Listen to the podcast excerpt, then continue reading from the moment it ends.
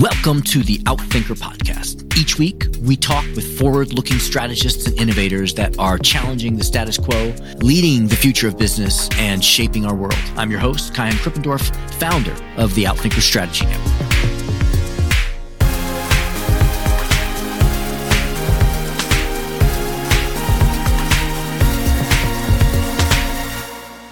Efosa Ojomo is the director of the Global Prosperity Research Group at the Clayton Christensen Institute for Disruptive Innovation, an innovation focused think tank based in Boston. Efosa is also on the faculty of Northwestern University's Kellogg School of Management, where he teaches the course Entrepreneurship and Market Creation in Emerging Markets. Efosa was selected as one of 30 thinkers in the 2020 Thinkers 50 radar list. He researches and writes about how innovation can transform organizations organizations and create inclusive prosperity for many. In January 2019, alongside the late Harvard Business School professor Clayton Christensen, he published the book, The Prosperity Paradox, How Innovation Can Lift Nations Out of Poverty. Christensen was the world's foremost thinker on disruptive innovation and was a mentor to Efosa. Over the past several years, his work has been published and covered by the Wall Street Journal, Harvard Business Review, MIT Sloan Management Review, The Guardian, Quartz, Forbes, Fortune, the World Bank, NPR, and several other media outlets. He speaks and consults often on how organizations can develop a culture that fosters market creating innovations and has presented his work at TED, the Aspen Ideas Festival, the World Bank, Harvard, Yale, Oxford, and at several other conferences and institutions. His TED TED Talk on innovation and corruption has garnered over 2 million views. Efosa graduated from Vanderbilt University with a degree in computer engineering and received his MBA from Harvard Business School. In this episode, he shares with us how to apply disruptive innovation theory to prosperity and poverty three types of innovation that we should be thinking about efficiency, sustaining, and market creating, and five barriers to consumption, which, if you can remove them, can open up new customers, sales, adoption, and markets. Ladies and gentlemen, Efosa Ojomo. Efosa, thank you so much for being here with us. It's great to have you on the podcast. That's good to be here. So I start this podcast with the same two questions for everyone. The first one, just first to get to you a little bit personally. If you could complete this sentence for me, if you really know me, you know that. If you know me, you know my faith, my family, friends, and maybe food are important to me. yeah, about that. I'll give you four F's. Love it. That's your next book, The Four F's of Life. Figured it out here. What kind of food do you cook or do you like? I love all kinds, but I am very partial to Asian food. So Chinese food, Thai food, and obviously I'm originally Nigerian. So I love, love, love Nigerian food. Jollof rice. If your listeners haven't tried Nigerian delicacy, they are missing out. Yes. So this is a podcast on strategy and you've been deep study of strategy. I ask this question of everyone. I always get a different answer. So whatever you say is right. What's your definition of strategy? First of all, I want to recognize that it's a very loaded word. Strategy can mean different things to different people. But when I think about strategy, very simplistically, I think it is what organizations do. And you could extend that to even individual strategy, right? Like kind of what's your strategy for life? Well, I could ask you that question or I could just just observe you for a week and I could write a one pager on what I think your strategy is. The beauty about that, defining strategy as what organizations do or what people do is it helps you separate what people would like to do, what organizations would like to do, what they say they're about, and what they're actually about. And I think that's incredibly important because no organization's website has, you know, we will deliberately not invest in innovation and invest for the short term and not think long term at all and focus on the now so that in another 25, 30 years, we will become obsolete. No organization's mission has that. But when you look at many organizations today, how do they invest? How do they make decisions? What do they do? That's their strategy. So what's coming to mind for me is conscious strategy and subconscious strategy. Because if, if strategy is what organizations do, then you could say, let's just look at what they're doing and that's their strategy. Or you could say, this is our strategy, so let's align what we do. Which one is it? What you described, the second thing you described, which is let's define what we want our strategy to do and align our actions to it, is I would think of that as doing sort of an organizational introspection and setting goals for yourself. But that's really not your strategy when you and I sit down and say, Hey, and let's decide what we're going to do over the next few years, we've set goals for ourselves. Now, we may align our strategy to fit those goals, or we may not, but our strategy lives in our calendar.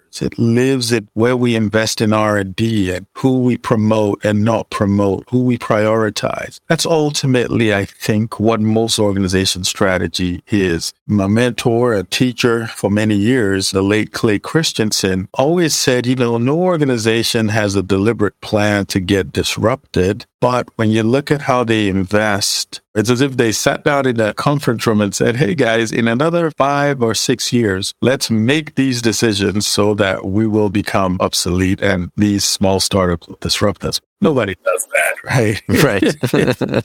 so, what was it like getting to work with and write with Clayton Christensen? How did you come across him and how did interacting with him direct your life until now, at least? Yeah, I mean, Clay was really a godsend, a brilliant mind, and just an amazing person. I got the great fortune of my life to get accepted to Harvard Business School for my MBA. And like most other MBAs, we have directionally an idea what we want to do with our lives, but we really don't know. It's why we not law school or math school or engineering school. It's like, well, those guys know what they want to do. we are like, ooh.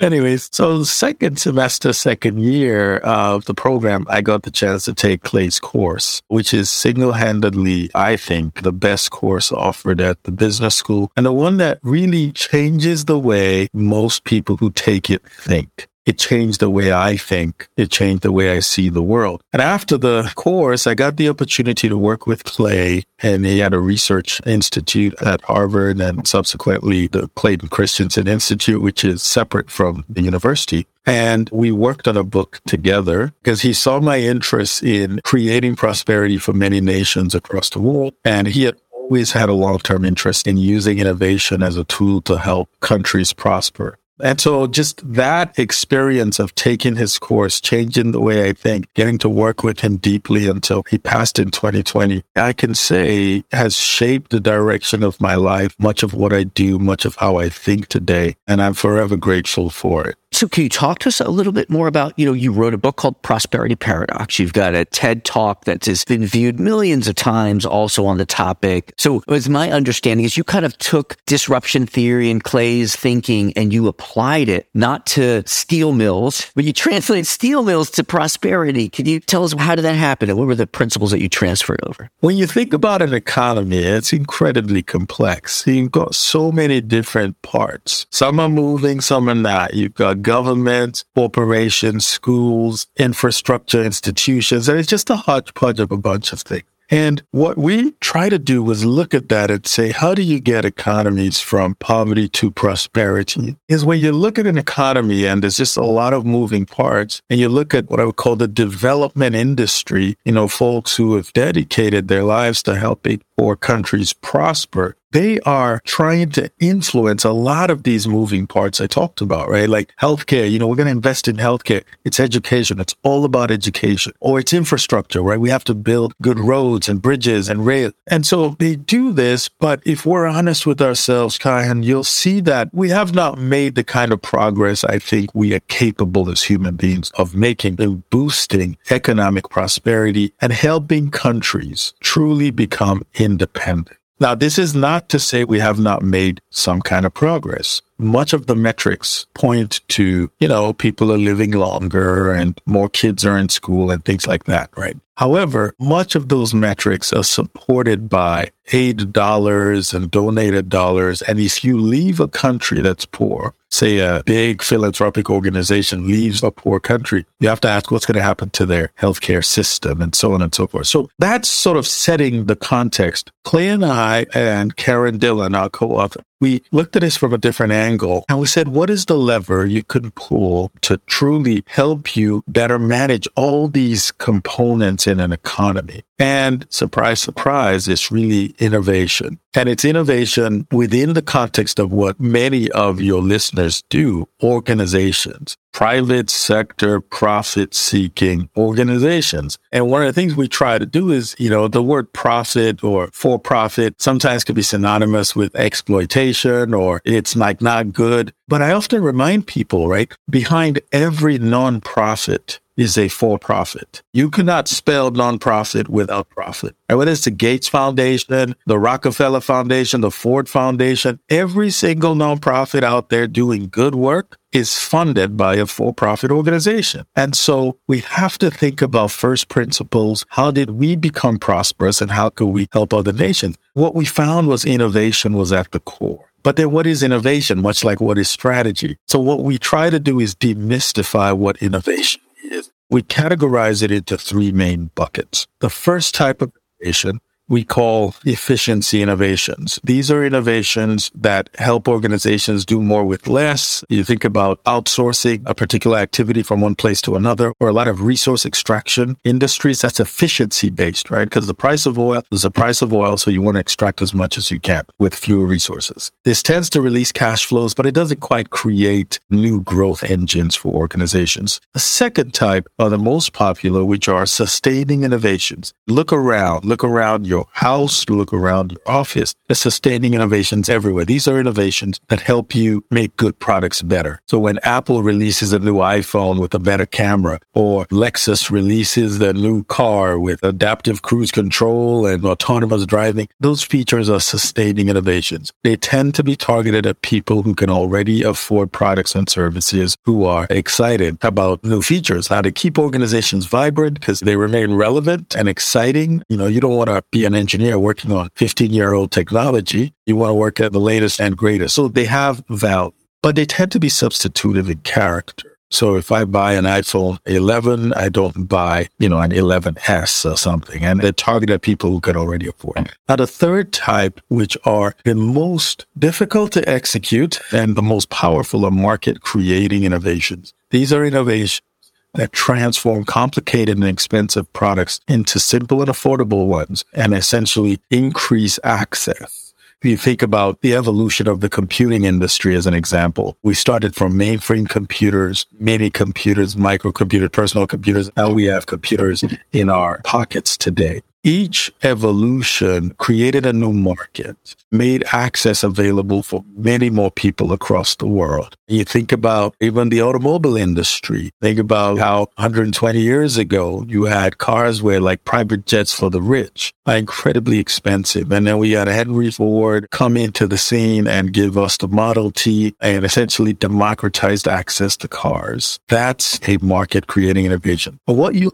find is market creating innovations are the engines of growth for amazing organizations and for countries that have become prosperous. Is that because I might be simplifying this too much, but when I'm hearing market creation or what you sometimes call a non-consumption is say financial inclusion. You know, I mentioned my mom was living in Malawi. She's also her career in the UN and she was doing projects about getting people to adopt kind of freshwater principles, family planning principles so there are these innovations or whatever that aren't being accessed or adopted. Is that the link between the market creating and prosperity or am I simplifying too much? When you create a new market, so with efficiency and sustaining innovations, right? With efficiency, the focus is really on the process. With sustaining, the focus tends to be on the product because the product lives within a system that already exists. And so Apple doesn't need to build a new manufacturing plant, a new store, a new distribution channel in order to sell me, an existing consumer, the next version of the iPhone. However, when you create a new market, it's not just about the product or the process. It's about the people. It's about creating a new system,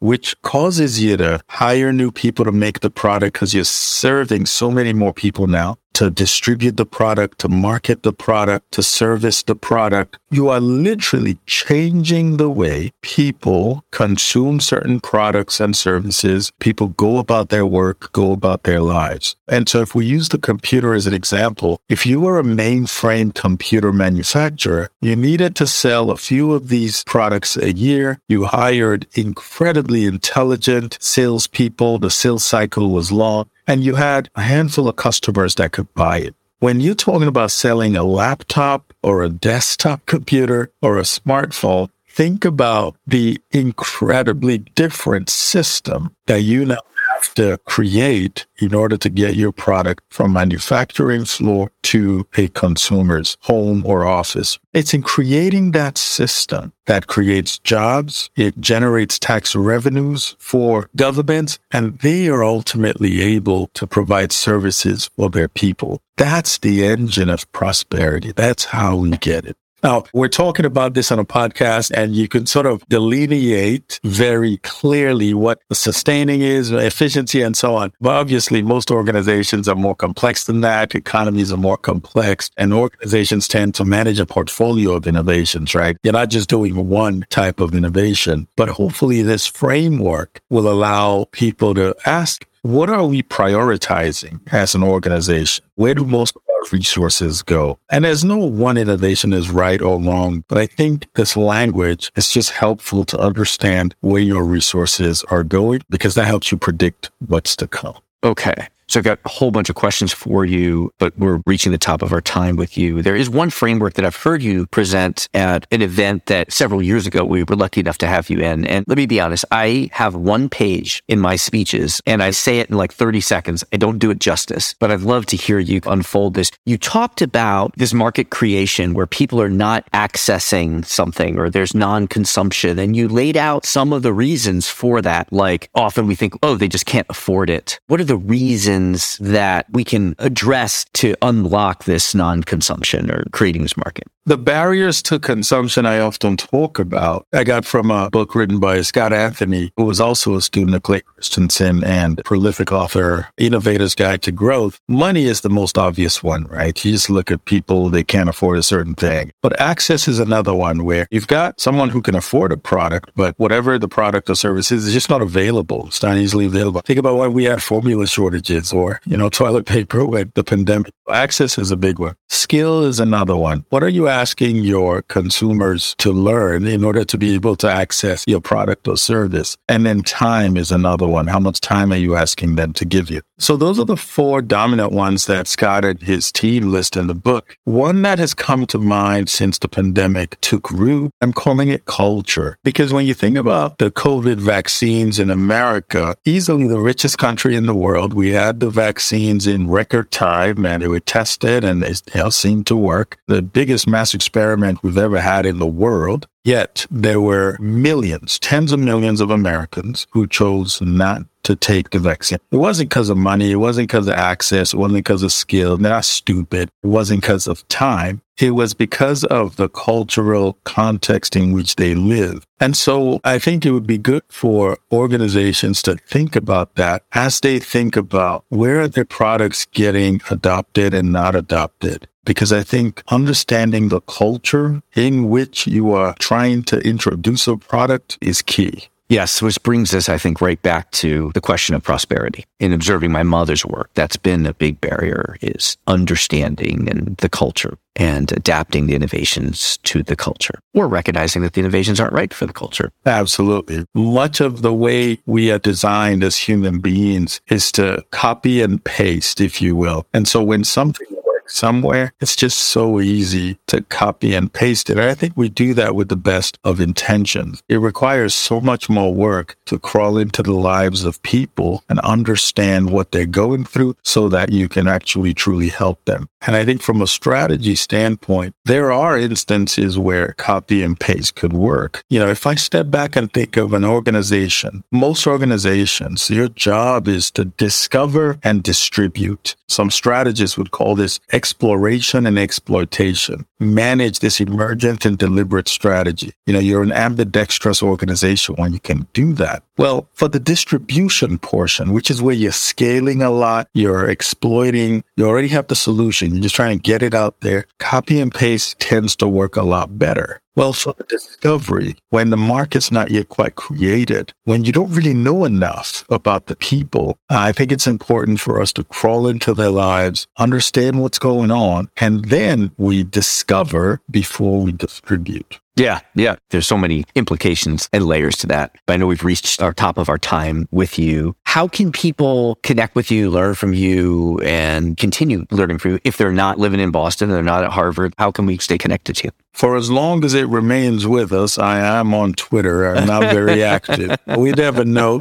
In other words, I don't live on the platform, but I am on the platform. Okay, great. LinkedIn is another way. And yeah, and I think if we can be helpful as an institute to any of your listeners, we're happy to think through authority, innovation, strategies. Great. Well, Efosa, thank you so much for the work that you do and for taking some time to sit here with us and unpack at least parts of it with us. Thank you very much for being on the podcast. Absolutely. Thank you. This was a lot of fun and I wish you all the best. Thank you so much, Guy. Thank you, you too. Thank you to our guests. Thank you to our producers, Karina Reyes and Zach Ness, our editor, and the rest of the team. If you like what you heard, please follow, download, and subscribe. I'm your host, Kaihan Krippendorff. Thank you for listening. We'll catch you next week with another episode of Outthinkers.